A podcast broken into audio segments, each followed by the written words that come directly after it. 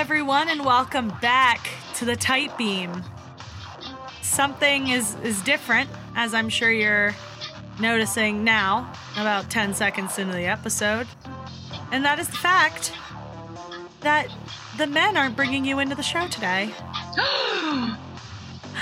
It is I, Shannon, your co-host, Everybody, bringing us in. stop listening now.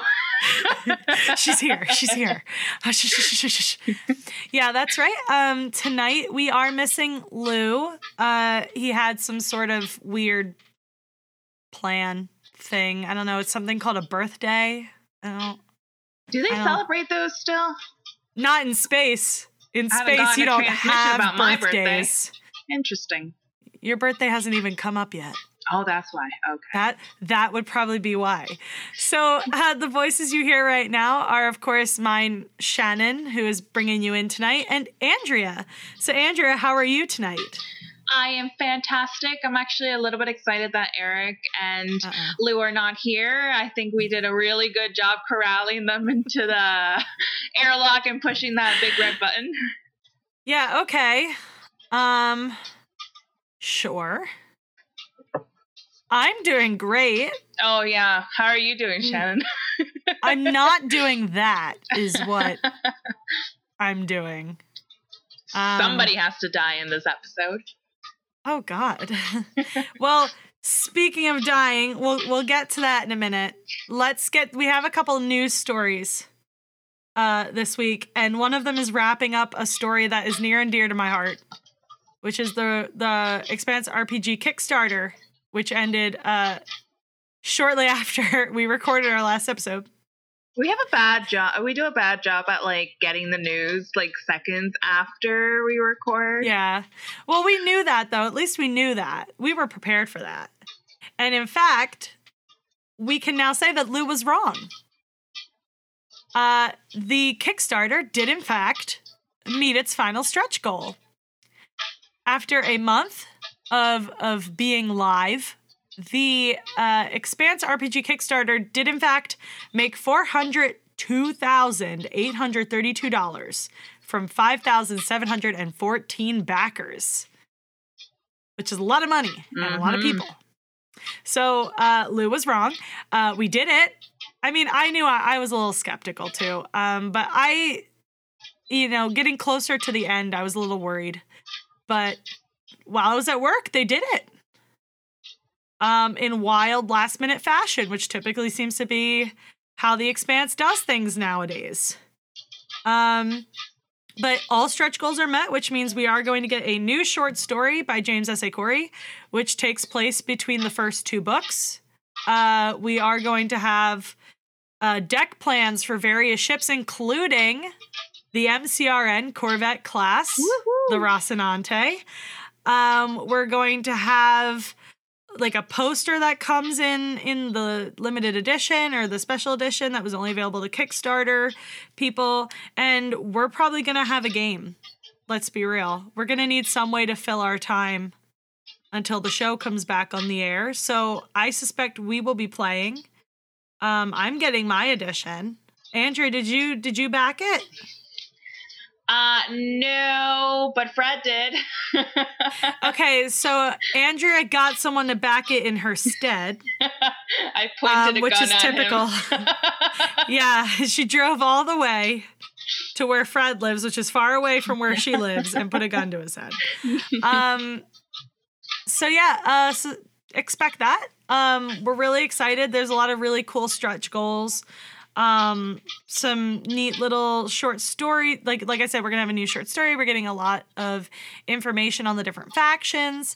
And again, I'm I'm most excited for the uh, Corvette class deck plans because the Rocinante deck plans, and this is probably to be more book canon than show canon, but the the deck plans have been in debate for a long time. So it'll be good to have something like in paper, illustrated, really able to see where things are. Yeah. yeah. It's super, super exciting. And I'm I'm just ready to get down the nitty gritty and play a game. I'm ready. It's Uh, Andrew, why don't you tell us about the other big bit of news? All right. So if you're on Twitter, you've been hearing about this. It's been all over. Everybody's been hyping it. So People's Choice Awards voting are open now, um, the preliminary voting. Um, to get into the final awards. So 25 votes a day on the E's website. Um, so please, please, please we know you love the expanse, so start voting. Again, 25 votes a day um, so that they can get into the final awards voting. Um, I think that we have the potential to send this through the roof, so let's keep it going. I'm a little less uh hopeful. Like I I think we're going to do a great job, but you know, we're up against the juggernauts of the CW. It's um, okay, just have some faith. Yeah, yeah. So, you know, if we keep voting, uh, we might actually make the votes, which is a big deal in and of itself. So, like, all you know, it is really important that we make it to to the um, final awards voting because to to be up against, you know, shows like Arrow, and it is a combined category, which is a little frustrating, but uh, such is life. Um, but we're up against like Supergirl and Supernatural and Arrow and Shadow Hunters and my God, like uh, Black Black Lightning. Um, we're up against like every every genre show there is on network television. So um, yeah, keep voting. We've already retweeted the link. Uh, we'll retweet it again, I'm sure. Um, just keep voting. 25 votes a day. Do it. And you can do it with multiple emails too. Cass was telling people to do that. oh, Cass. just if you can't win, just cheat. Just, that's that's how Holden lives his life. Um, so yeah. Uh let's vote. Let's do it. Let's at least get to the awards. Let's get some exposure for this show, uh, which is always, always, always, always, always important, uh, especially right now given what's happened over the last few months. So we got some plans. Got some got a lot of plans uh for this hiatus. Don't we, Andrea? Oh, yes, we do. this is a very weird segment, but we're gonna go with it. Um Everybody's like, what the is going on here? Just just go with it. Bring back glue. We're gonna just, hear we're just, gonna hear the hashtags. I can already hear them being typed out. The hashtags have been being typed since we put this show out, let's be honest. Um, so, yeah, we have a lot of plans for the hiatus. Um, as you guys know, we've been uh, interviewing some members of the cast and crew, and we're still working on getting more of those interviews going. Um, we've already interviewed Bob Monroe. Um, we've interviewed uh, Francois Chau. Uh, and we had a nice chat with Tyler Blake Smith and you know we're still we're still rolling that and in a few minutes we're going to tell you who we're talking to tonight uh, if you couldn't b- tell by the title it's oh wait wait before you continue it's very do you want to just no no no it's very interesting hmm. that many of the people that except for bob of course many of the people that we are interviewing are bad guys uh, that's like true, it's yeah. crazy only the bad that's people want to talk to us well, I wouldn't say that. I did speak to someone else not being on the show. They're just harder to get. He's still bad. wow. I'm going to tell him that. I don't care. Anyways, moving He's on. He's going to show up. He's going to show up. Oh, yeah. What kind of villain do you play? Excuse me? uh, so, yeah, um, we've been interviewing the villains of The Expanse for the last few months. Um, and we're still sticking some feelers out. We do have another one planned, uh, and we're still working on getting more. But you know, obviously, we can't get people to be our guest on every episode. We've just been lucky the last few weeks, so we do have some plans to cover. Uh, we did like quick episodes on seasons one and two, and we are gonna try and go more in depth with that, whether by single episode or by two or three episodes at a time. We'll figure that out. We haven't gotten that far yet. Um, we definitely want to talk about uh, the books and the novellas, which is something uh, we've been dying to talk about. We've kind of been reining it in uh, for the benefit of our show watching audience.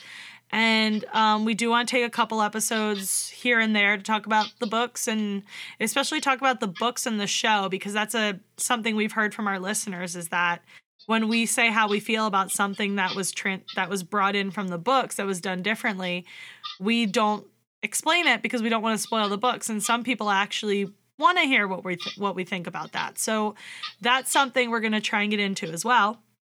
Um, you know, we've already talked about how we're trying to get more guests, uh, which is very exciting, and we are we are doing our best. But at the same time, we also want to know what you guys want to hear covered. Is there something you want us to do? Do you want like character episodes? Do you want like more things like when we're going to do our role playing game episodes eventually when the books come out? Do you want like more playful episodes even where we I don't know. Is there like we could play the board game? Can we play the board game over the over the Skype chat? Uh, we could probably talk about it and see if we can just let us know what you want to hear covered. We've got a lot of time until season four. Uh, and we are going to need to fill that space. You know, we can probably fill a lot of space with book and novella stuff. I mean, Tiamat's Wrath got pushed back. So now we're not even going to be able to talk about that until at least March or April. Um, so let's, let's, you know, let us know what you want to hear. Let us know what you think we've missed uh, what you think deserves some airtime. If you want us to focus on themes, even or whatever, just let us know. Uh, we have a ton of ways you guys can get back to us. You can get back to us on Twitter. We'll talk about that um, at more at the end of the episode about where you can reach us because, ladies and gentlemen, as I might have hinted at earlier, we do have another guest tonight. We have a very cool guest. We have like peak guest. um, ladies and gentlemen, tonight our guest is the one, the only, the Elias Toufexis. The Elias. The not just Elias. hey, hey, he's a legend. He's a man, the myth, the legend. He's a he's a mocap legend. and I'm sure we'll get into that in the interview. So stay tuned. The interview with Elias is coming right up. So on this episode of the Tight Beam, we have the man, the myth, the legend, the man who does a fantastic job at finding roles where he seems to always die. Tonight joining us is the Sean Bean of The Expanse, Elias Toufexis. Elias, it's a pleasure to have you here. Hey, thanks for having me, guys it's so exciting. Before we started recording, uh, we were talking. He he came in with this powerful voice, and we were like, "Whoa, who do we just invite into this recording?" um, so it was really cool just to see both actor and voice actor just coming together. Um, so the very first thing that we want to talk to you about is your work because you not only um, do acting, you do TV shows, commercials, all that stuff, but you also do the voice acting and have been part of some really cool video games. So can you talk to us a little bit about some of the stuff that you worked on? Um, sure. I I fell into video games in a weird way because I, I graduated from theater school like 10 years ago and, uh, a little longer than that. And, um, I started, you know, doing theater for free, trying to make ends meet. Wasn't working out. And then, um, you know, I booked a movie here and there and I booked some TV shows. And then suddenly I just would say, I would say to my agent, well, you start sending me out on voice auditions. Uh, cause people say I got a really, a, a relatively cool or, or at least interesting, uh, voice. So I started doing that. And then back when I was doing this, video games were only voice, not performance capture like a lot of them are now. Right. And I just, I just completely fell into it. It wasn't something I was actively searching for. I was actively searching for work. But uh, when, uh, you know, when they, especially when I started video game protagonists, they all wanted them to sound kind of like I sound. Mm-hmm. So it was just suddenly they said they said, uh, "Oh, he's got a great voice for this. Can you do this?" And then I would audition, and then I'd get that job, and then I'd audition and I'd get another job, and it suddenly it's I became this video game guy. it, it's funny because I do as much, if not more, television as I do video games and other voice work. But the mm-hmm. video games I do are so popular. Mm. Right. That yes. it over it overshadows any of the television I do. Uh, it's always been funny for me that way. Like, oh, I'm on, I'm on set more than I'm in a voice booth, but but these these characters I play in the video game world are so over the top popular that that's what people always ask me about, which is fine. I've, that's not a complaint in any way. Yeah, I mean, like you, you did mention that you've been in really big popular games. I mean, Deus Ex, my brothers know you from that. And when I told them I was going to be interviewing, they lost their minds. Um, Assassin's Creed, you've been. I play a in- lot of Assassin's Creed. I'm in not those gonna lie. and everybody loves Assassin's Creed. Not everybody, but most people, they know the franchise. They know what it's about.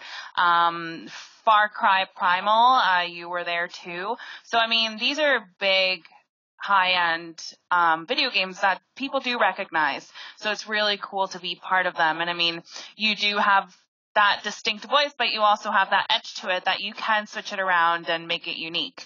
Um, so that's pretty awesome. Yeah, and they're a lot of fun too. I mean, it depends on what what your um, you know, what the job entails. Like the this new Assassin's Creed Odyssey, I did. I worked on it for about six months, Mm. but I think I was in a, an actual sound booth for maybe two hours. Oh, Out of all everything else was performance capture, so Yeah, we, were- we had to do it on the stage, um, which is great because you're working with other actors and you're, you know, your it, your face and body uh, and uh, and movements and emotions are all being captured at the same time as opposed to just your voice, hmm um, which is uh, you know it's I mean basically like stage acting really because you don't have to worry about camera angles and things like that for the most part. Um, so it's it's changing, but at the same time, over the past two months, really honestly, the past two months I've done seven video games. Oh wow. None none of all of varying size roles. Mm. Uh, a couple of really big ones, none of which I'm allowed to tell you about. Oh, it's Fair. okay. Don't worry. Fair. We But won't of twist your arm today. But all of those are just voice, save for one which was voice in a voice booth, but they had a camera on my face. Mm. So there's facial capture and voice, but uh, that goes to show you how many games there are that are still just doing just doing voice. But the really big AAA ones, like Spider-Man came out today, yeah. uh, everything in that for the most part was uh, was performance captured, all the cutscenes and things like that. Um, so these big AAA ones, they tend to go with the performance capture stuff, and um, I wouldn't say smaller games, but games you know that are more animation based or Mm. like games like Fortnite. They don't do any performance capture for that Right. Right. because why would they? It's just a cartoon that people are Mhm. voicing. Uh, but that's a massive game, obviously. So I, I hesitate to say only big games. here. Yeah, be careful with that. we don't want to get any hate mail right here. Yeah. Because I mean, I play a lot of Overwatch. I'm pretty sure we don't Yeah, have like Overwatch giant monkeys sick, out there. Yeah, yeah, yeah. So, um, given that you know we are talking about we are going to be talking about a sci-fi show, um, what is like your history with that genre? Like, do you consider yourself a part of any fandoms in sci-fi? Like, Well, I'm a I'm a I'm a massive sci-fi fan. Mm. Uh, I grew up. Um, this is the story I always tell when people ask me what, why I wanted to become an actor, and it's a true story. The fact is, when I saw Star Wars when I was five, um, I was so obsessed with it that I uh, ran away from home and went door to door looking for Darth Vader Oh. until oh, until the cops found me and brought me home. Uh, That's a some I know that it- dedication was- right there. I was very happy with my home life. I just really needed to find. yeah, you just really had to find it. But when I saw that, I said, okay, I want to be in the movies. Uh, I think really I just wanted to be a Jedi. You know, I was like five years old. But then, uh, then as my, you know, as my, uh, expansion, no pun intended, of, uh, of arts, like exposed itself to me, it was just, you know, I, I discovered Shakespeare, uh, and I discovered, uh, um, I discovered heavier sci-fi that I was, that I really, really, really liked. I, I, what I mean by that is I really love the old Star Trek shows, Mm. uh, especially the original series. But what I love about it was uh, uh, shows that episodes that I don't know how big of fans you guys are of the old Star Trek, but episodes like uh, City on the Edge of Forever, where they go back in time and it's a moral dilemma they have to solve Right. Yeah, yeah. and and then you know um, uh, I don't remember the name of it. Oh, the Ultimate Computer, which was a great one, which is about a com- leaving man and letting computers take over everything. Uh, and just and those characters, and I just fell in love. I, I'm, I'm such a massive, such a massive Star Trek fan that it took over my love of Star Wars, and I became a, like this huge Star Trek fan, and then Next Generation also, and uh, so I love those. I love all sci. I'm a big Blade Runner fan. Uh, I mean, I guess you wouldn't qualify Alien and Aliens as sci-fi, maybe a little bit, Mm. but those, you know, I know every friggin' sound of those movies by heart.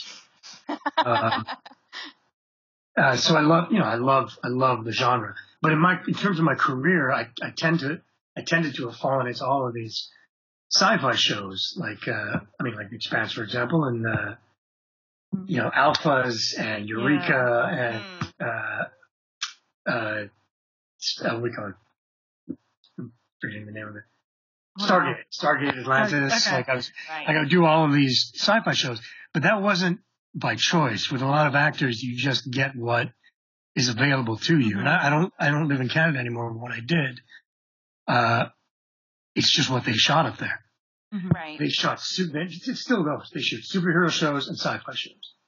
So I was on Smallville and Supernatural, and then I would end up on uh, Eureka and Painkiller Jane and Alphas and Expanse and like all the sci-fi shows that shot up there. And I did a bunch of crappy sci-fi movies, like Mhm. low budget, like two million dollar, three million dollar movies. With you know, I did one with space vampires. I did one with uh, uh, giant. Uh, it was basically Tremors, but in, Af- in Afghanistan. These are the Like, none these- classics. Yeah, none of these movies were any good, but uh, it was all on the Sci-Fi Channel, and it was all just I just fell into this, and I I didn't do it on purpose. It's not that I, I have any regrets, but it was just that was what was available to me. Right. Right. Uh, so I ended up being sci-fi has been taken over my life in a way. Uh, the Sci-Fi Channel, when The Expanse aired, uh, and my character showed up, the Sci-Fi Channel put on their website, it wouldn't be a Sci-Fi Channel show without Elias Toufexis. Aw. So good. And then they named off like all the characters I played on their channel specifically. they shot so much in Toronto and Vancouver and Montreal. yeah. Uh, and those are the three places that I lived. right. Um, but I love, you know, I adore, I adore sci-fi. Even I, you know, I was on the new Star Trek. Yes, start on that. Mhm. I, I, I won't talk about it. I, had a good time. I had a good time shooting it. That's all. I had. I had a great time shooting it. All great people involved. Mm. It, it's just not Star Trek. Mm. Anyway, let's go on. yes. Let, let's let's move on to happier news. now, I wanted to ask you, and you don't have to answer it. Maybe it's a little bit too private. You again, you can say no, and that's it. Was your decision to move because of the acting opportunities? Absolutely, yeah. Uh, Okay.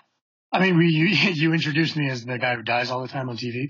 There was a, there was a pragmatic reason, which was there were there's only a certain amount of shows that shoot where I live, and. I had done them and died on them.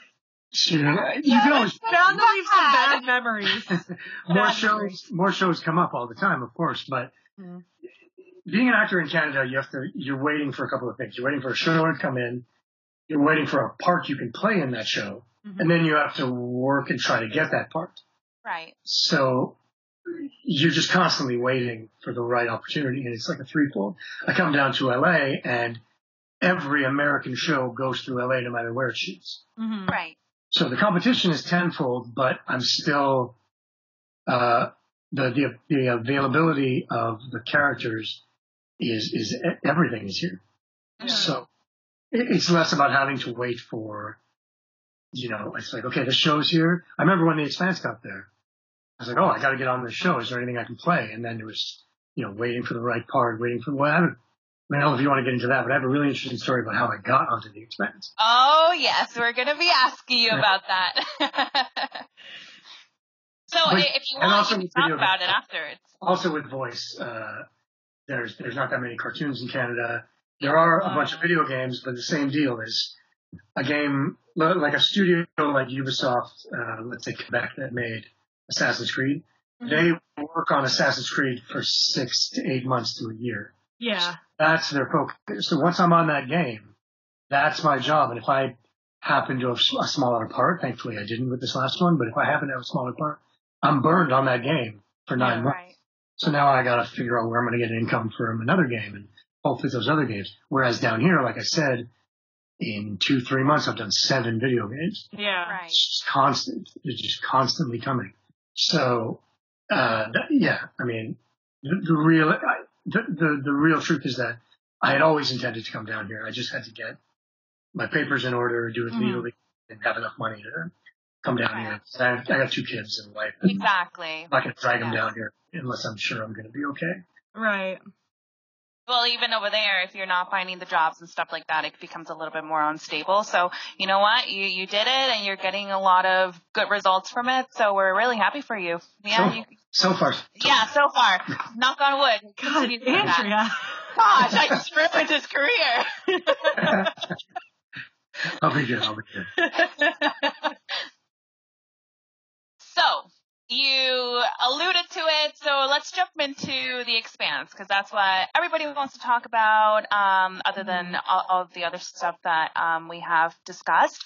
Um, before you joined the show, before you auditioned for it, did you have any background on it? Have you read the books? Um, or was there any particular character that you wanted to audition for? Um, no, I hadn't read the books. Uh, and what it, so here's what happened. it's an interesting story. It's a very interesting story, especially it's a very rare story for, uh, for a Canadian actor. So I heard the show was coming to Canada. Um, I got the audition and the audition was for Amos. Okay. And I went in and read and then got a callback.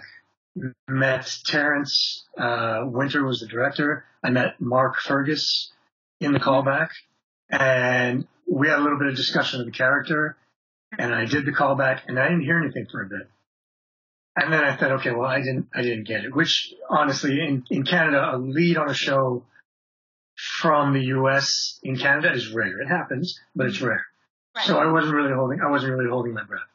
Uh, few months later, I was, I told my agent, like, I really like the script. It's really, it seems like a really cool show. You got it. Like, just keep your eye out if anything else. I think I did really well in the audition, so keep your eye out. So nothing happened for a couple of months. And then I still remember in, it was November, uh, they had already started shooting and I knew, I knew Cass Mm. because we both, we're both from Montreal. So, uh, I, I hit him up and I was just like, look, man, if any, if there's any roles you think I can play that are coming up in the script, just let me know. And, you know, drop a little whispers in the ears of the producers saying, you know me, you know me. And to his credit, that's absolutely what he did. Yeah. He, he, every time, anytime, uh, he could, he, he mentioned my name. And so what happened was they called me again and they said, we want you to put yourself on tape for, uh, Havelock, the character that Jay Hernandez. Oh, interesting. And I did, and I did a really good audition again, as far as as far as I know, but I didn't get it, obviously. Mm. And I really thought, I'm like, they're just they're just messing with me now. You know, they're they're like trying to throw a good actor in Canada a bone, but they're they're gonna give me like cop number two in one episode or something like that. And a few weeks later, actually in the, in the new year, I remember being really upset because I wasn't on the show. Mm. And then in the new year, my agent called me. He's like, so remember that the Expanse show? I said, yeah, sure. Uh, I said, I love that show. so they're offering you a role on it. And I said, oh, great. Okay. But you have to understand, being a Canadian actor, a lot of times I'll go in and do an audition. Another reason why I moved down here is I'll do an audition and I'll kill it. I'll just absolutely kill the audition. Mm. And then I'll get a call saying, we cast an American. We want to give you this role. And then I'll get the role and it's like secretary number two Yeah. Yeah. or guy on bench or things like that. And so that was my, my brain went to that. Like, whoa, okay, they're offering me a role. What was it going to be like a cop with two lines just because they like me? And he said, I'll check. And then they wrote a little breakdown of Kenzo and it was, he actually stows away on the ship Mm. for, for only two episodes Mm-hmm. and uh, and he has a couple of cool monologues and stuff like that. And I was like, okay, absolutely, I'll do it. Uh, and then I got the script. I only got that one episode, episode one oh no, I got two. I got one oh six where he just shows up and stares at people with his Oh, eye. Yeah. yes. It's creepy. My then- favorite parts. and then I I got the script for 107 and it was it was really good and a lot of Kenzo in it and some great scenes with Amos and a really good scene with uh, with Steve at the end with Holden. So I was really happy. And I was a little sad too because I'm like, oh, I'm going to do these two episodes and I'm going to be gone. hmm And then um, Hawk uh, came to me, Hawk Os- Ostby, one of the showrunners and writers. He came to me uh, about halfway through the 107, and he said, uh, "We're writing you into more episodes." Aww. like, you're, "You're kidding?" And he said, "No, no, we really like your work you're doing, so we're going to write you into the, you know, uh, all the way through the end of the season at least." So I was like, I was amazed. I was really happy, and uh, you know, the, the part got got smaller and smaller, which was understandable because the you know the the, the focus of the story is not Kenzo. Right. The focus of the story is them. So I, Kenzo gets them to where they need to go. So I understood the nature of the character, but it was great. You know, I got to be in that shootout scene. I got to do uh, a couple other things, and then um, I have so many expansive stories. and then um, I remember sitting doing 109, or we're not doing 109 yet, but we are doing 108. And Hawk comes up to me. He's like, "Oh my god, we just wrote the last episode. You're gonna love. You're the last shot of the episode. You're gonna love it." I'm like, "Oh my god, I Oh can't God. wait! I can't wait to see what it is." And then I get the script, and I'm like, "You told me I was gonna love it. I I get eaten by this giant creature thing. I thought I was gonna get float out into space or something, and you'll find me in another episode." But no, I was done. So I was like sad about it, and uh, but but you know, at the same time, you know, you do six episodes on a really good show, Mm. And I was, you know, in retrospect, I was I was really happy. And then, yeah, I felt I, I felt so. What I love about that show is things like um, there was a scene in in episode, I think it was one ten, where Holden bumps into me in a hallway Mm. and then he shoots over me and makes me because I say you're a good man, you know, you know, don't kill me, you're, you're a good Yes. man, Yeah. and then he shoots over my head and makes makes it basically kills me. Uh, that scene in the script, it was just a security guard. The security guard shows up and he threatens Holden, and Holden, because th- this is the point of the scene, it's just his character proving to himself that he could he could kill if he needs to Right. uh, he just shoots the security guard. And it was Steven Strait, along with with uh, with Ty uh, Ty Franck, who said, "Why don't we write Elias that character and turn that character to Kenzo?" And they did, and the whole cast backed him.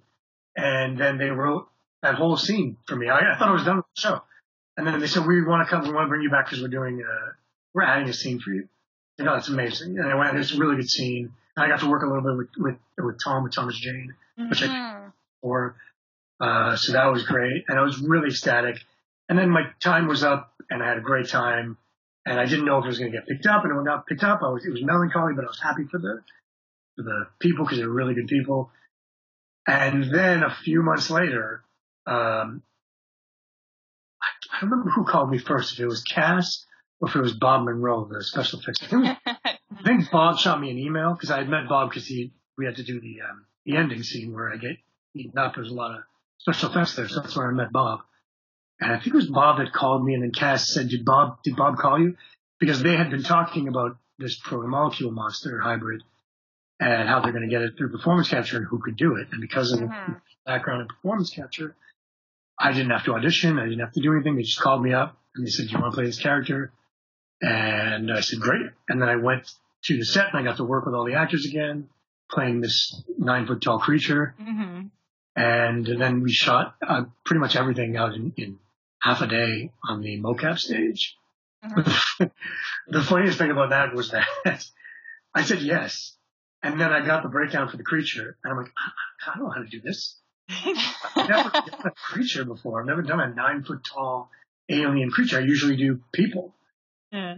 And so I had to like figure out how I'm going to show up on set and and say, look, I know what I'm doing. I figured out how this creature's going to walk and move, and and I did. I figured it out, and then Bob helped when we got there. And there's a picture of me on the internet where I have these big claws. I'm in a mocap suit. Yeah. Yes. Uh, the claws are made of of actual like hard metal, so I could lean on them. Mm. And that's how I ran. I would say that he always put his hand down because he was kind of the way his body was kind of his one arm was longer than the other. Mhm. So we always leaned over and always hunched over a bit and moved. I'm doing it now. You can't see me, but he moved in kind of a different way, like in very slow ways. And, and it was great. You know, they captured my face really well and all my expressions and they captured, uh, Uh, they, they captured my movements really well. And it's, the effects were amazing.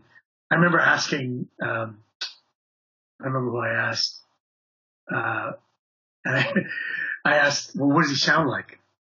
And they're like, well, you're in space. It doesn't matter. like, oh, that's true. I guess it doesn't matter. And then when they came back for the third season, I played another one.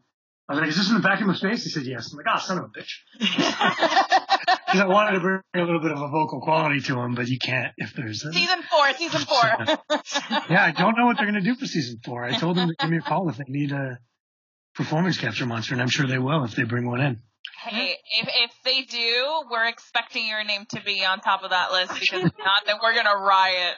I'm sure it is. I'm sure it is. They're great. They're great and they're loyal. Those guys. They're really cool. Mm. So we've we've been to set and we've met these guys, but we still put this on here for fun. Um, Steven and Wes, are, are they intimidating? No. No, they're they're not. Like uh Steven is is really the nice the nicest guy. Uh um it's actually I was actually thinking about this the other day. I was thinking how different he is, and I don't mean this in a bad way at all, is how different he is on set than when I see him at like an after party or something. Mm. Oh yes. You, you won't get a friendlier guy at an Oh after yeah. Mhm. And just I'm sure you know this. He's just the nicest guy. On set, still very nice, but but focused. hmm So he's ve- he's very much alone. He sits in his own chair and he's going over a script, or he's sitting there thinking, or he's usually exhausted because he's so busy, uh, and still very friendly, but very focused. Hmm And then you know, literally the next day we could go to lunch, and he's like super friendly, Steve. Uh, Mhm. it just goes to show his work ethic is, is fantastic. And Wes, Wes and I get along because we have kind of the same sense of humor. Yeah. Wes is like that guy who likes being uh, likes being a bit of a prick, uh, but like the love, he's like you're being a prick, but I love you so much. Like, that's that's what Wes is like. Uh, That's his new title here, guys. um, but he's not he's not you know what I mean. He's like that guy who's just like, especially with with me, we got along because he would let we would mock each other. hmm and that was we had the same type of sense of humor, and, and I like I like that about Wes. And we spent a good good amount of time together. And Cas I've known for years, um, and uh, I was going to say Naomi, um, Dominique. yeah, yeah, Dominique, and everybody Mhm. like they're all Dominique's like so sweet and, and nice, and, Yes. And such a really talented actress.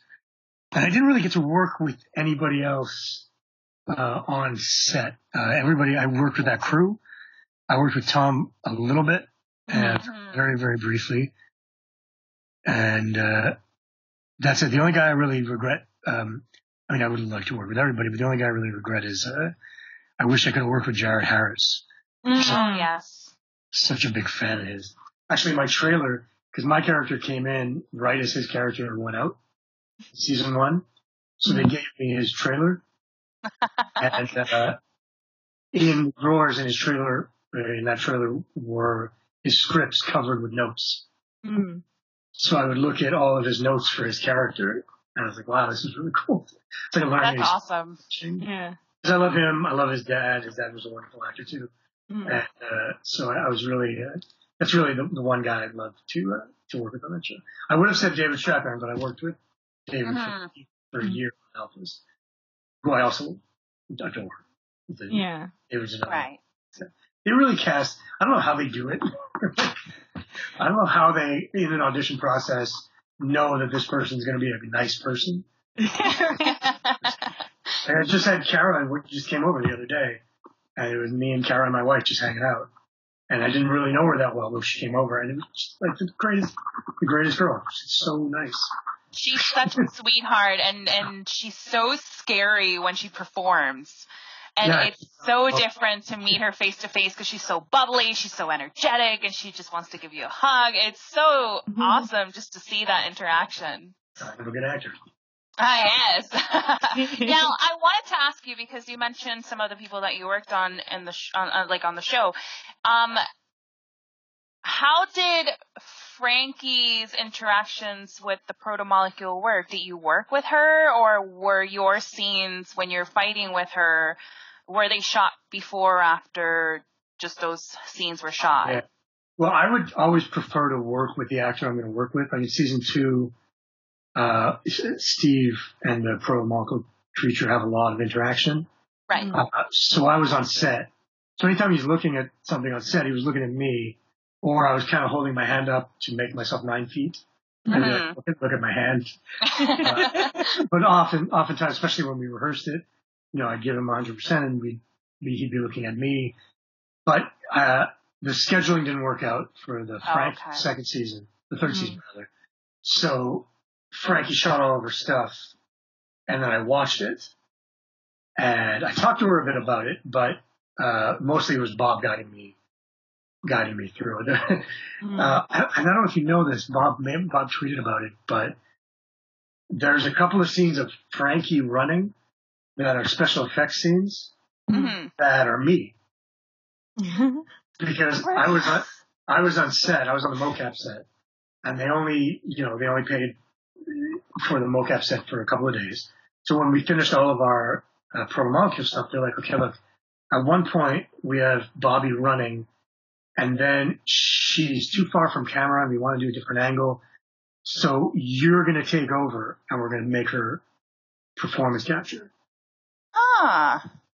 And I'll tell you Ah. guys, that was the hardest thing I had to do oh on, God. because I would have to watch Bobbie run. Like we're about the same height. I think she's about like maybe an inch taller than me.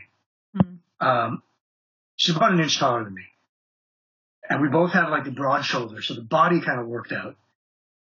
But she's a lot more graceful than I am, and and she was running in a power suit. Mhm. So I had to match the way she ran and walked and looked in a power suit on a mocap stage, just in a mocap suit. Oh And I must have done it like 40 times before I, before I got it. By the end, I was exhausted. You're running. Think about that. A lot of people don't think about that with performance capture. You see somebody running and he's doing 40 takes of it. He's Right. running 40 times without stopping, without really without stopping. So by the end, I was like, I was dead. But I think we got it. I know, you know, it's very difficult to make up running in a suit that you don't have on because I couldn't put on any suit because Right. then the computer wouldn't capture it. Uh, so it was really, it was really an interesting experience, but it's just funny watching it going, Bobbie, Bobbie, Bobbie, me. That's me. there I am. I'm really excited to go back and look at those scenes and, and just like know those details. And that's, I think, something that I always bring back when we're doing interviews like this that a lot of people don't know how much goes into creating what they see on screen, that there's a lot more, um, little details here and there that they're not exposed to. So this is really cool to find out because like now you're, you get a little bit more of that knowledge. So that's Especially on a show like The Expanse. where- exactly. And you guys, you guys said you've been to, you've been to set. Mhm. Yes. So how incredible is it that you go in, you know, you go on the Rosie and you're on the Rosie? Yeah. It really was cool. like we were there. We were home. It was crazy. It's, it's, that's the, my favorite thing about that show. And even Star Trek was like that too. You know, they had the, the hallways were all the, the, the hallways and then you walk into a room and there's the transporter room Right. and then you walk and there's the bridge. So they had them all built, which is amazing. I love that kind of stuff.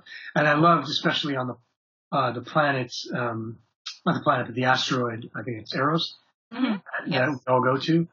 Uh, that's how much I like the show that I know all this stuff. Uh, I say I think it's Eros like I'm, like pretend, like I'm feigning ignorance. I know um, but when we get to Eros, that's built. That's like it's a giant stage that looks like a tunneled out asteroid. So much so, this is my favorite story about that. Uh, the the litter, because Eros is a dirty place and there's litter all over the place. Mhm. The litter is plastic. Oh my God. All of the paper that you would write on is plastic because there are no trees. Yeah. So you would have to make paper out of plastic, or like paper, but notepads, whatever, out of plastic. uh, and I look at them like everything's plastic. There's no paper anywhere. It's, it would be so easy to go to build a set and go, all right, get the set deck to come in here, throw a bunch of paper on the ground. Yeah. They go, no, no, no, there's no paper on an asteroid, so no, you can't do that. It has Yeah. to be plastic. Those are the kind of details that I, I love about that show. Yeah. It's super immersive. Yeah. Yes. Like top to bottom. It makes it. I mean, I was pretending when I saw that giant thing suck me up. They were just flashing blue, flashing a blue light on my face. Yeah. But uh, the the asteroid was real. as far as I know. So it's, Yeah. you know, it's a, it, it's really easy to get lost in, in the, in the immersiveness of it. As Right. Before we started recording, I was saying to Andrea that one of my favorite bits is um when everybody goes on on the Anubis and your camera feed says canary Yeah. because because the whole canary in a coal mine thing. Yeah. Yeah. Yeah. yeah. So Oh, I, I love that. Those helmets, man. It's so funny. The only one who looks like really good in the helmet is Wes. Everybody else like stretches their faces. It drives me, it's especially me. I can't. I look like a Fraggle. I can't watch myself in those helmets. I'm like, I look weird in those helmets. Um, they were like Cas hated those things. I, I hope he has to wear. I hope he has to wear it the whole season next season. He well, we'll make a petition so that he does. Uh, yes, but it is getting a uncomfortable. call back on season four. Just remember, it is uncomfortable. So when you see those act, they're like, you can't pee. You got to sit there, and like that helmet's really heavy, and you can't really take it off because it's a big setup to put it back on. yeah. Uh, so yeah, it's really uh, it's tricky on the actors when they're in those suits, especially like Bobbie in the power suit. I can only imagine. Yeah. It Yeah, looks heavy. what It probably is heavy. Yeah. Yeah. Now, before we get to the Twitter questions, um, I wanted to ask you if you, when the proto molecule in season two died, did you hear about the adv- advocacy group that was around the proto molecule man? Prody. Uh, I- yes. I remember something vaguely about it on uh, on uh, Twitter, but I didn't know the specifics. Uh, it's it's it was incredible. Just again, it's you. You created this this animal and monster, and everybody was like, "Give him rights. Why does he have to die? He was only hungry." it was so funny. Just Um, hungry. we for even anything. named him. His name is Prody. Yeah, I knew that. I knew about that. I should change I the have- IMDb, the IMDb thing to Prody. Just Prody. Yes. Yeah. It's funny because um at work I have a fish and his name is Prody, so the kids know Prody, and he's blue. So I mean, Ah, we're all perfect. set there. All right. So, in terms of the Twitter questions, um, you again, um, you probably looked through them. Um, there were a lot of death questions. So Yeah, we put them at the end. it was very morbid. so we're gonna start with the happy things, and then we're gonna Alright. get into deeper and darker things. So the first question. Um, is by Slay Cosplay. He says, I just want him to know that his work is amazing and maybe ask what his most challenging scene was and why. On the Expanse in particular, um, were you running like Bobbie? Yeah. Um, but uh, one thing that was actually really challenging. There's not nothing much really challenging with uh, with Kenzo. His scenes were pretty straightforward. The directors were great. The actors were great. Uh, wearing the suits of bitch, but it's not really challenging. Uh, one thing that was challenging is interesting with the Proto Man is when we were on when I was on the set with the actors. The set was a certain size, but the Proto Man is nine feet tall Mhm. and I'm I'm five ten. So when we got on the mocap set, they mathematically made the set. They rebuilt the set kind of. They didn't need to you know decorate it, but they rebuilt this the set in in like scaffolding. Mhm. Uh, mathematically, so that I would actually be nine feet. If you understand what I'm saying, like they shrank it down Yeah. yeah. so I would be the right kind of size. And what was challenging about that was uh, on the day on the actual set, you know, if I climbed up a ladder, it would be five steps. But now that ladder, if I take five steps, I'd fall off. Now I have to take two steps. Mhm. Right. Uh, or I, I picked up a box on set and it was actually, I, uh, like it's supposed to be massive. Like I, I couldn't actually pick it up. But then on the day, the box is really small on the mocap set. So I had to figure out, well, how do I make this look like it's really heavy? And how do I make this leap look like as far as the leap was on the, on the set? That was challenging. It was a great challenge. Very fun. Uh, and you'd be surprised. You know, you don't usually get to get to work as an actor and go. Uh, I was told there would be no math because you have to, you have to figure it out mathematically. Like I'm this tall, this is how tall this is. Can we add this? No, because it doesn't work out, and things like that. That was that was that was a challenge. Yeah. and again, it's those details that I find so fascinating that you guys like work through every little bit of that, and I want to call it science or the mathematical aspects of it, and try to make it as realistic as possible. Because a lot of other shows or movies would kind of like overlook that and not see it as something that's very important. Um, but it's really cool that the attention to detail is always there. Yeah, and they take the time. That's the thing. Because Yeah. especially in television, is, is a time thing. It's just they don't. It's not like movies. You do a movie and you have, you're sitting as an actor. You're sitting there for for hours and hours, sometimes days. You don't do the scene because they're like, oh, we'll just spend as much time as we want on this. Scene. But with TV, uh, you don't have that much time. You got to knock off an episode in, in eight days, probably. Uh, with the expense of things, it's eight to ten days most episodes. Right. And sometimes you're sometimes you're block shooting two, three episodes at a time, which is also very tricky for the actors. But it's all about time, it's all about time management. So that's why I appreciate it even more when they pay attention to the details. Because Right. it takes takes time to do that. It shows love. It does. A lot of love. Um, so our next question is from uh, the Hermes, who wanted to know what you liked most about being Kenzo and what you did to help create that character and bring him more to life than just obviously from the page. Um, there's a. Uh, do you guys know the actor Michael Ironside? Yeah, I- you, you you know him if you saw him. He's in Yeah. Total Recall and Top Gun, and uh, he's the bad guy in Total Recall. He's Mm, in Starship Yes. Troopers. He's, he's, he's a wonderful actor. He's a friend of mine. mm, And I, I, because I've done a few movies with him. And the reason I bring him up is because one, once we were doing a movie and he went and watched the monitor while I was doing a scene. And, uh, then I was going to, on a car ride with him and he said to me, the thing about you is when I look at you on camera, I can't tell what's happening behind your eyes. I was like, is that, a, is that a mm. good thing or is that a bad thing? He said, that's going to get you a lot of work. He's like, it's going to lose you a lot of work too, because sometimes they just want black and white type of thing. But the great thing about a show like The Expanse is they embrace that type of thing. Mm. And a character like Kenzo is, you're not supposed to know what's going on behind his eyes. Right. You know, like in, in, in all honesty, I played him like he's a spy he's trying to get the information he's supposed to get Mhm. to Shori. Uh, but that doesn't make him a bad guy. no. Uh, so when he says things like "I have a family too" and things like that, he's exaggerating. Yeah. I always said, I always said, you know, he doesn't have an immediate family; he's not married, but you know, he's got people he cares about that he wants to get home to Yeah. and things like that. So I always kind of put a little bit of humanity into him, but I do have this innate ability as an actor to play characters like that and make people not know exactly if he's on the level. Right. Um, that's why I play a lot of bad guys, frankly, Yeah. um, because those ma- it makes it more interesting than just I'm evil uh, or I'm good. It's it's just it's what is this guy? Not a lot of people trusted him, but then some people really liked him because they thought, hey man, he is just doing his job. Yeah. Uh, yeah.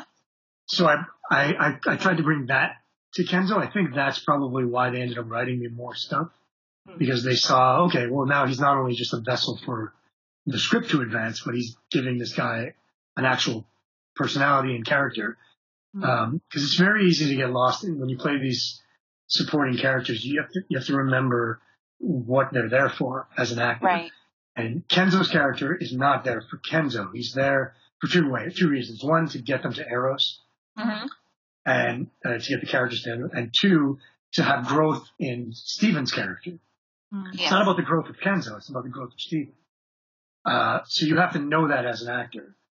Uh, you have to be able to see that as an actor and, and, and give the scene everything that, that it needs to move the script along.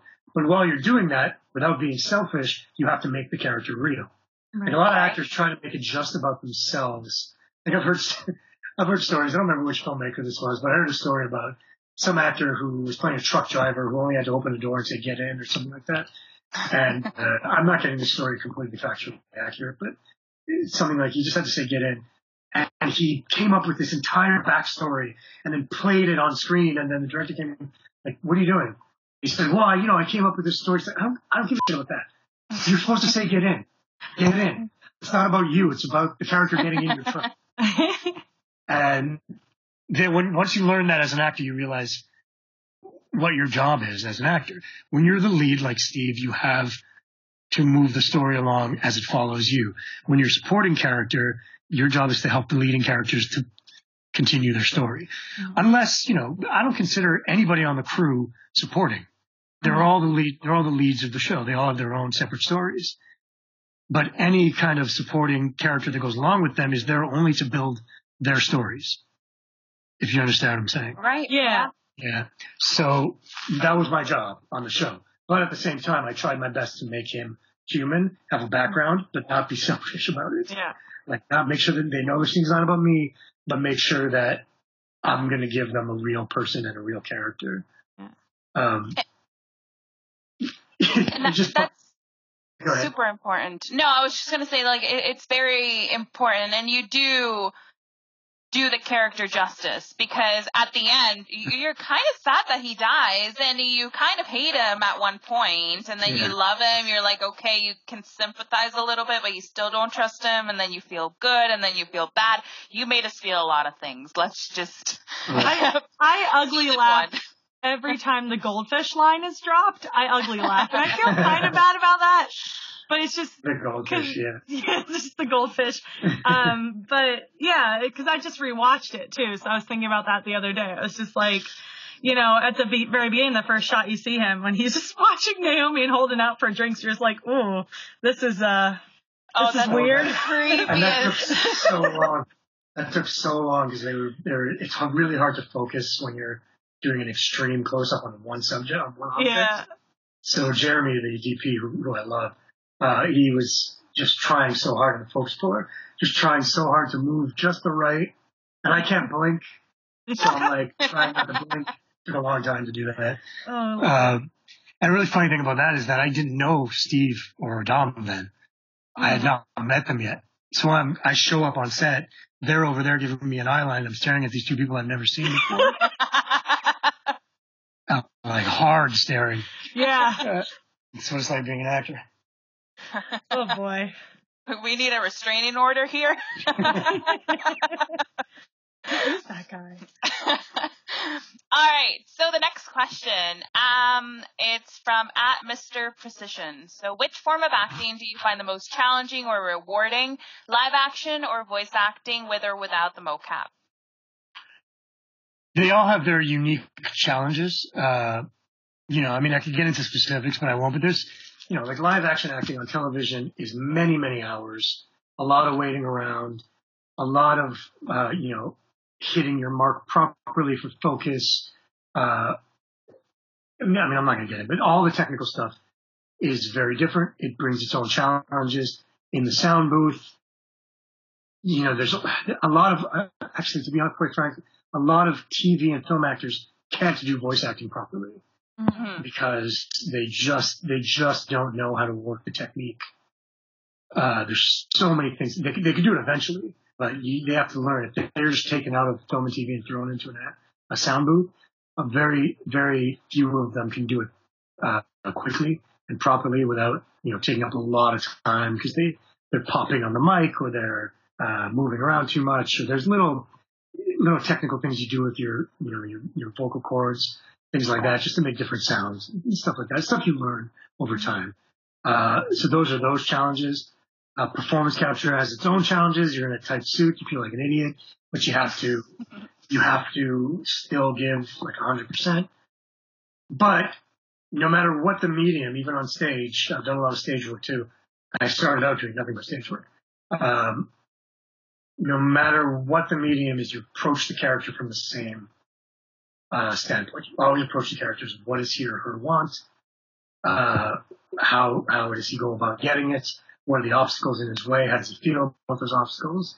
Uh, that's that's what you do. So, like I said, when I talked about Kenzo making him, you know, realistic, yes, the scene was all about, you know, moving the story along, but Kenzo was like, what are the obstacles that I have to get through? Do I have to convince uh, Holden not to kill me because I don't want to die? Because I need to keep spying? Mm-hmm. Am I gonna, is it going to be bad if I go back to, to Shore and she's going to kill me? Or like, you know what I mean? So there's all these things that you map out.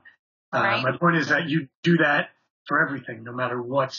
The only thing I don't do that for is like when I do, like I do a lot of Lexus commercials. Mm, I- yeah. Then I just say whatever the hell they want me to say in a in a cool voice. I try to give it, you know, uh, uh, I try to give it passion, but I don't like. I'm not breaking down a character who owned a Lexus or anything. yeah. But every, every everything else, if it's character work, I approach it exactly the same. They all bring their different challenges, but I approach it the same. Yeah. I, I I know that to answer his question succinctly, I don't prefer one over the other. Mm. Some days I like voice work because it's only four hours out of a day, but some days I like to be on a set for 15 hours with a bunch of great actors. Yeah. So it's, yeah, I don't really have a preference. So uh, I'm probably gonna butcher this because I, only know her real name, but uh, Ace Dampier uh, asked, "Yeah, Maury, um, if had Kenzo not been eaten um, on Eros, how different do you think his story would have been? Like, what do you think he'd be up to if he came back to seasons two or three? Would he still be like conniving? I Um, don't, I don't know. I think, um, I think he would have ended up going back to Earth and he would have Mhm. been in that, in that whole Shohreh crew. yeah, If he had somehow gotten off of, of Eros, he would have gone back, he would have gone back and talked to Avasarala and said, this is what happened. And then kind of hung out with her, or she would have punished him and just threw him in jail or something. But, Hung you uh, up like those belters. Yeah, exactly.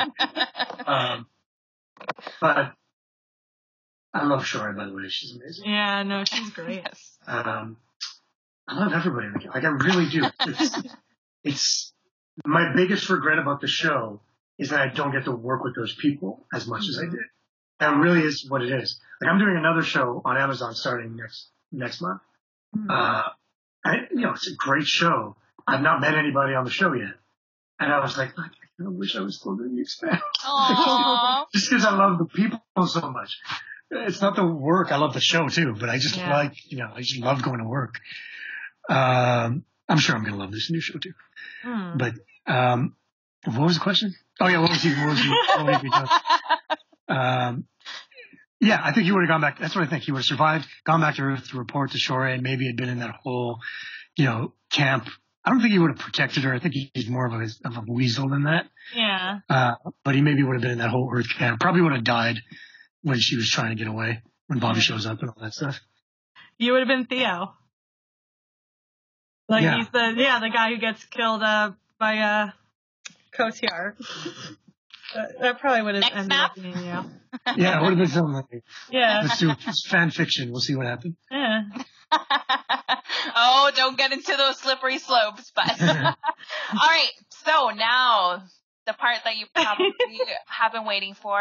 You've been dying, no pun intended, to listen to these questions. My favorite question is in this section. My Yeah. favorite question is in this section. So you partially responded on Twitter to the individual. So at Bobbert Munroe, oh, oh, ask him, as in ask you, if it's bad form for me to expect to kill him on other shows I'm doing. He's my cowbell. How would you respond to that? Didn't I respond with Will Ferrell bashing? you did. cowbell? yep. Uh, Bob is like again, see another person on the Expanse. So that the people that don't know that Bob Munroe, he was responsible for the effects in the last three seasons of the Expanse. Uh, he and I work really well together, Hmm. and uh, I mean, if he asked me to come die on a, show for him, I I would do it in a second. It's, it's a really interesting thing about the about performance capture and voice work is that, um, like on TV, I will not accept a role unless it's a really good movie or I'm working with a really good actor or something like that or a director. I won't accept a role that's anything lower than uh, guest star or like major recurring. Hmm. Right. Right? It's just I tell my agent like, no, I've, I've passed that part of my career. I'm not doing it unless it's you know there are always you know caveats things like that. But for the most part, I won't accept a small role in a in a thing. Um, but with performance capture and with voice work, that that ego is not there because it's it can't be damaging to your career in a weird way. The reason actors don't accept like a tiny role on a TV show once they've been doing nothing but guest stars, Mm. is because you don't want that on your resume. You want it to say guest star, recurring, guest star, guest star, lead, lead, lead. You don't want suddenly like co-star actor, especially on the top of your resume. You just don't want that. But with performance capture and voice work, it's like I'll come in for four hours and play like in the Spider-Man game that came out today. Uh, one of my first gigs in LA was a few months ago. The Spider-Man game called me like, look, we need a bunch of cops. You just come in and play a bunch of cops and a bunch of bad and a bunch of bad guys? So I had like four hours. I just went in and I just played a bunch of New York cops and then I played a bunch of New York bad guys. And so when you play the game, you'll bump into me playing a cop. But I don't look at that and go, well, you know, I'm not going to take that role because who cares? It's just a background voice in a thing. Nobody's going to look at it and go, oh, he's he's uh, he's damaging his career by taking a smaller role. And the same thing with performance capture. So Bob calls me and goes, look, uh, you're going to double for the lead. Who's going to uh, who's going to die? Nobody's going to know it's you. You'll make X amount of money, and we get to work together for a couple of days. And sure, I'll come in and do that for sure. Mhm. So I'll gladly do that, especially for Bob, because I get to work with Bob again. And I like, you know, um, money. So. I don't, I don't mind doing that sort of thing. As long as, you know, I'm still doing the leads on the shows and the leads in the games. Somebody tweeted at me today when they saw that I'm in Spider-Man. They said one thing I love about voice actors is one game you're the lead, and the next game you're a bunch of cops. I'm like, yeah, that's the best thing. And then after this, Assassin's Creed comes out and I'm one of the leads in that. And then another game's going to come out and I'm going to be a bunch of characters. But on TV and film, you won't find actors kind of going back to smaller roles. Right. So that's why I love performance capture and voiceover work. I mean, people remember like I, I mean, so, I always remember the um. I don't know what they were called, but like the guards from Assassin's Creed 1, like I hear their voices in my head all the time because I would Yeah. trigger them all the time. So like it's not Yeah. like you're you're gonna stick in somebody's brain no matter what. I'm gonna remember a bunch of cops chasing me down. Like Yeah. you know. I did that in Assassin's Creed, man. I did what I played a major role in Assassin's Creed 2, Yeah. but in There Assassin's Creed. 1, yeah, in Assassin's Creed 1 and I think a few of the others, I played a bunch of those. Yeah. They, we call them quest guys. Mm. It's really annoying to record because what you do is you, you show up and all of your lines are, this way, follow me, Yeah. Yep. hurry up, help me. Like there's like the whole name. The whole He's the girl must be beautiful is the one I remember from Assassin's Creed 2. Like he must be late and the girl must be beautiful. There's all these- or, or bad guys, bad guys in games like, uh, did you hear something? I did that for Spider-Man. Oh my god, I did so much that for Spider-Man. Did you hear something? No over there. It's the, it's the spider and things like that. It's, I love it. well, congratulations on Spider-Man. that's funny. I did a lot of that stuff. It just popped in. yeah. We should honestly just have her- him just say lines and not even record an interview. That would have been fun too. He never gets paid for that stuff. I know, right? I think the union requires that you pay me for that. Yeah, yeah. Damn it. All right. So, um, next question is This is from my this is my Trey favorite. Bitis X. What character would you like to play in season four, and how would you like them to die? They're giving you the choice. Like which which character should take over? Yeah. uh, nah, you Do know. you want? Do you want to live? I mean, I- You wanna that's a- make, like who, You who know would what'd be you want to play? It's not in the books, but it, it would be super cool if like Brody came back and became like a character and like had dialogue. Just the like crew pet. Yeah, like the crew pet, but like Gollum. They didn't really trust him, and he's hanging out in the. I mean, they're going into that alternate place right now, so yeah. maybe there's a bunch of uh, maybe there's a bunch of Brody guys. I'll be the leader, but I want to have dialogue. I want to have Yeah. little, little You're the leader of the Prodies. Yeah, that's They gonna were be- Holden would love that. yeah, wouldn't it? That's It reminds really. me. Yeah. oh my gosh, I'm gonna have like dreams of this. No, but it's funny because that moment when um Brody is dying and he's like in that baby form and he has the what's it called in his hands. oh, the new. Uh, Uh, Yeah. yeah, That's Smeagol right there. He's like my This precious. That's And it's true. yeah, yeah. It's That's how really played it funny. too. That's funny. Yeah. that's I played. We didn't. I don't think we did anything. I think once he's holding it and floating, I I don't think that's me. I have a vague recollection of like lying on the ground. Obviously, obviously I can't position. in a fetal position. So they may have used that, but like all the crawling all the way up to jumping up to catch it is me. But then I think it takes over completely animated by the time he's floating there. Uh, I don't remember. I Um, think he but doesn't want to love that. admit that that was him crying because it was killed off again in season two. Yeah, Once a season. yeah. I'm just- It's, it's, it's not as bad as when uh, Bobbie shoots me in the head. Oh yeah, a lot. Yeah, yeah. Many times. And we did a whole bunch of takes of that because we didn't know if he was going to get hit and then fall immediately, get hit and look at her, get hit and like just crumble on top of her. We did a whole bunch and they picked whichever one they liked. And they obviously like the one where he kind of looks at her and goes, what'd you do that for? Again, Brody writes like this is ridiculous. I mean, he he just wanted a hug. He wanted a friend. That's what I want to do. I want to be Prody man, but the problem with him is that he comes with picket signs and he's, he's protesting. That Our was was an inside job. yeah. it's funny that you say the picket signs because that um I created the um advocacy group. It's, it's not a meme, but it's a picture of people with picket signs saying like "Prody life matters." I'm gonna have to find that picture and retweet it Yes, please for do. this because again, that's what people love and that's how people remember you. So it's it, I, and I wanted to bring this up um, because you mentioned it. Um, some people, and I saw this in an interview, they've called you the Canadian Andy Serkis, Mhm. and that's really cool. Yeah, yeah, yeah, yeah. That's an honor. yeah, yeah. So that's pretty awesome. So Shannon, next question.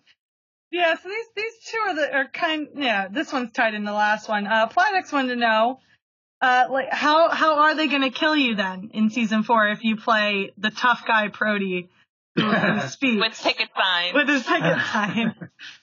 um, who says they have to kill me? Maybe he'll last another season. That's true. Maybe he'll live this time. Yeah.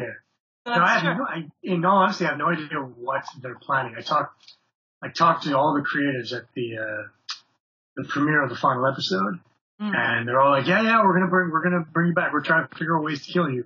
But I don't know if that means, you know, if that proto creature's coming back. I don't know if they're just gonna, you know, have me just come as, up as a joke, and then Yeah. have me play somebody running and dying.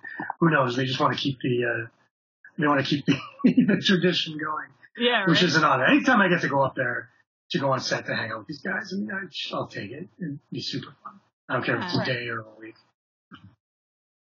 So our last Twitter question, Twitter Reddit question, because I had some Reddit people in here, is from Ben Rothig, and he wanted to know what is your favorite on-screen death? Oh, that's a good question. Give me There we six, go. Give me, give me six hours to think about it because I've had so many. You know, I mean, not because we're talking about the expanse, but really that ending uh, of season one is is probably my best, like the best death. It's, it's super cool to die. super weird. I mean, I've been I've been shot many times. Uh, I've been eaten by a vampire. I've been eaten by. This one was pretty good. That movie I told you about the the, the kind of Tremors, Mhm. the sci-fi Tremors movie.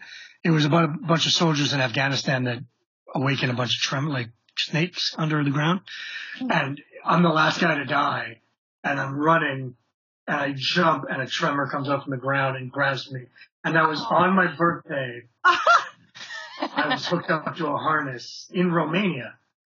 I was Oh, hooked up to a harness, and they were just like yanking me back as if I'm getting eaten by this creature. And it plays pretty well. It was a pretty good death. The special effects are actually pretty good. Yeah. Uh, so that one's pretty good. Uh, I've been hung. I've been shot many times. I've been, uh, been tortured to death many times. Hmm. Um, yeah, mostly shot. yeah. But yeah, honestly, I mean, not just because we're talking about the Expanse, but that death is going to be hard to top. I mean, I, I read the book. I read the first book before I watched the first season. It's kind of the way I deal with uh, adaptations. And so when I watched that, because that obviously nothing like that happens in the books, I literally stopped and was like, what?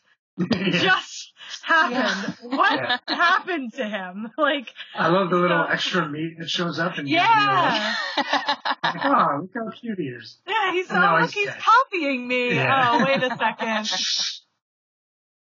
Yeah, it was pretty, pretty epic way to go out. Yeah, I don't think that's gonna that's gonna be hard to top. Yeah. Wait until season four. Unless he doesn't die. We just covered this. exactly. Let's just hope for the best.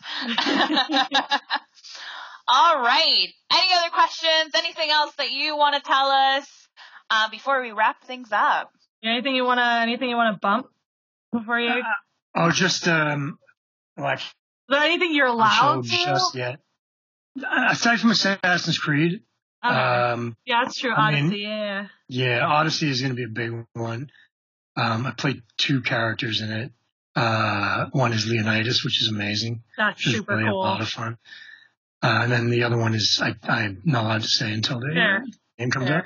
But it's also a very, very good character. Mhm. Um, and I'm surprised they let me play both because initially, the weird thing about games is sometimes you'll go in and they'll they'll say, uh, especially with performance capture, they'll say, "Okay, you're playing Leonidas. Can you play this other character just kind of like as a placeholder?" Uh, because we haven't cast the actor yet. And what happened with that one was because I'm on the, I'm there on the day, so they're like, "Well, you're here, so can you just performance capture this character?" Mhm. and uh, they they because I was already mic'd up and I already did, and I decided, okay, you know, what, I'm gonna change my voice a little bit for this character, and uh, they liked what I did so much that they're like, I think we're gonna keep you as this character and recast Leonidas.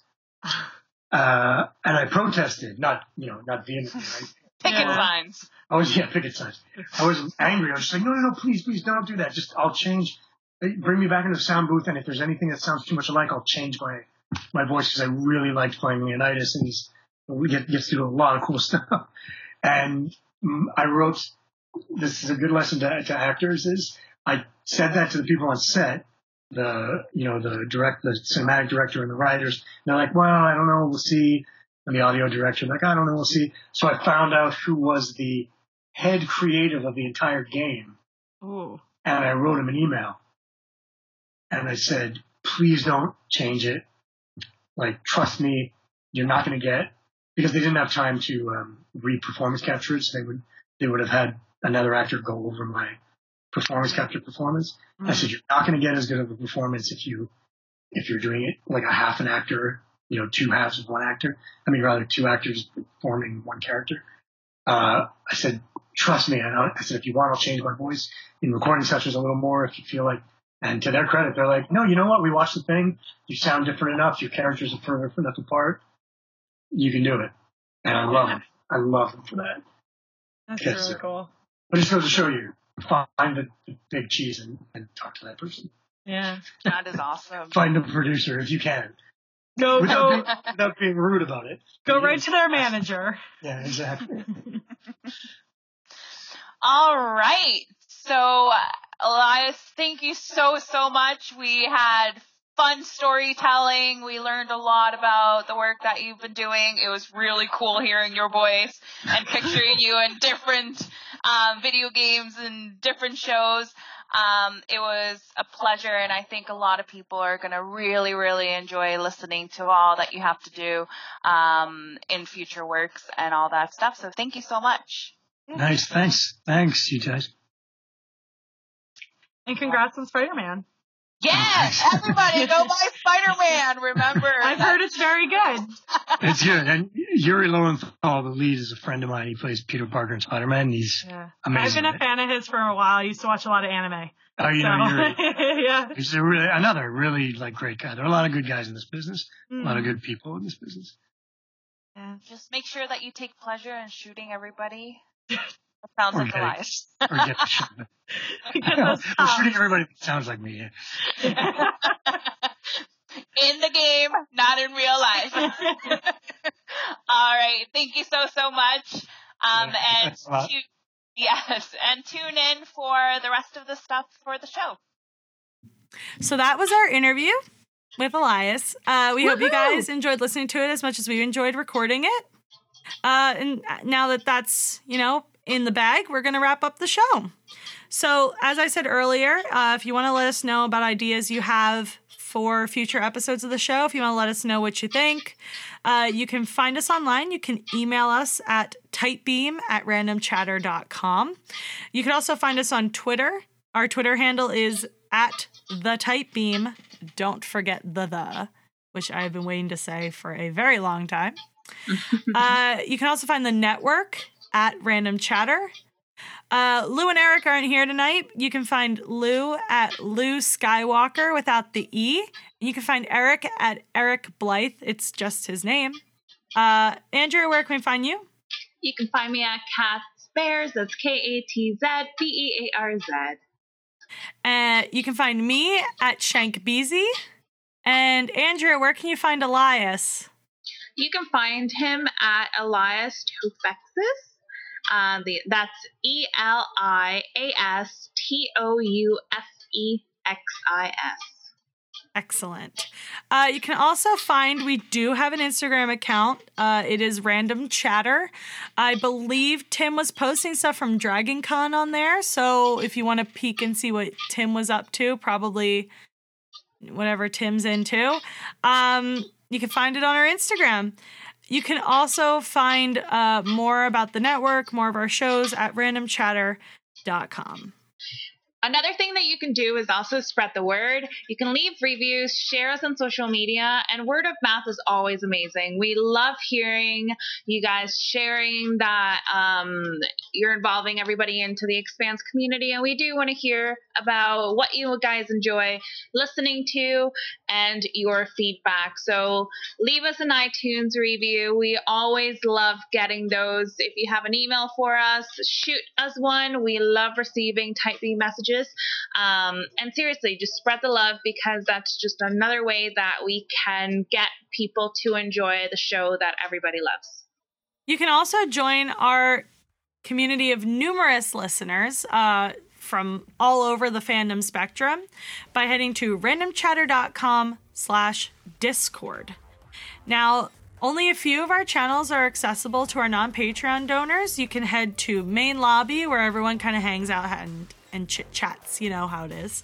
Uh, but we also have our channels for the shows accessible to anybody who wants to join. But if you do want access to like our numerous, numerous, numerous channels of more specific content, you can head to randomchatter.com slash Patreon. For the low, low monthly donation of $1, you'll have access to our complete Discord community. And we would be super grateful for any support you could give the network. Uh, we do need help keeping the lights on sometimes. But again, any kind of support is important. So please just keep sharing the word. If you want to be a Patreon donor, we would super, super, super appreciate it. Uh, the music you hear at the beginning and end of the show is Ursa Minor by Celldweller.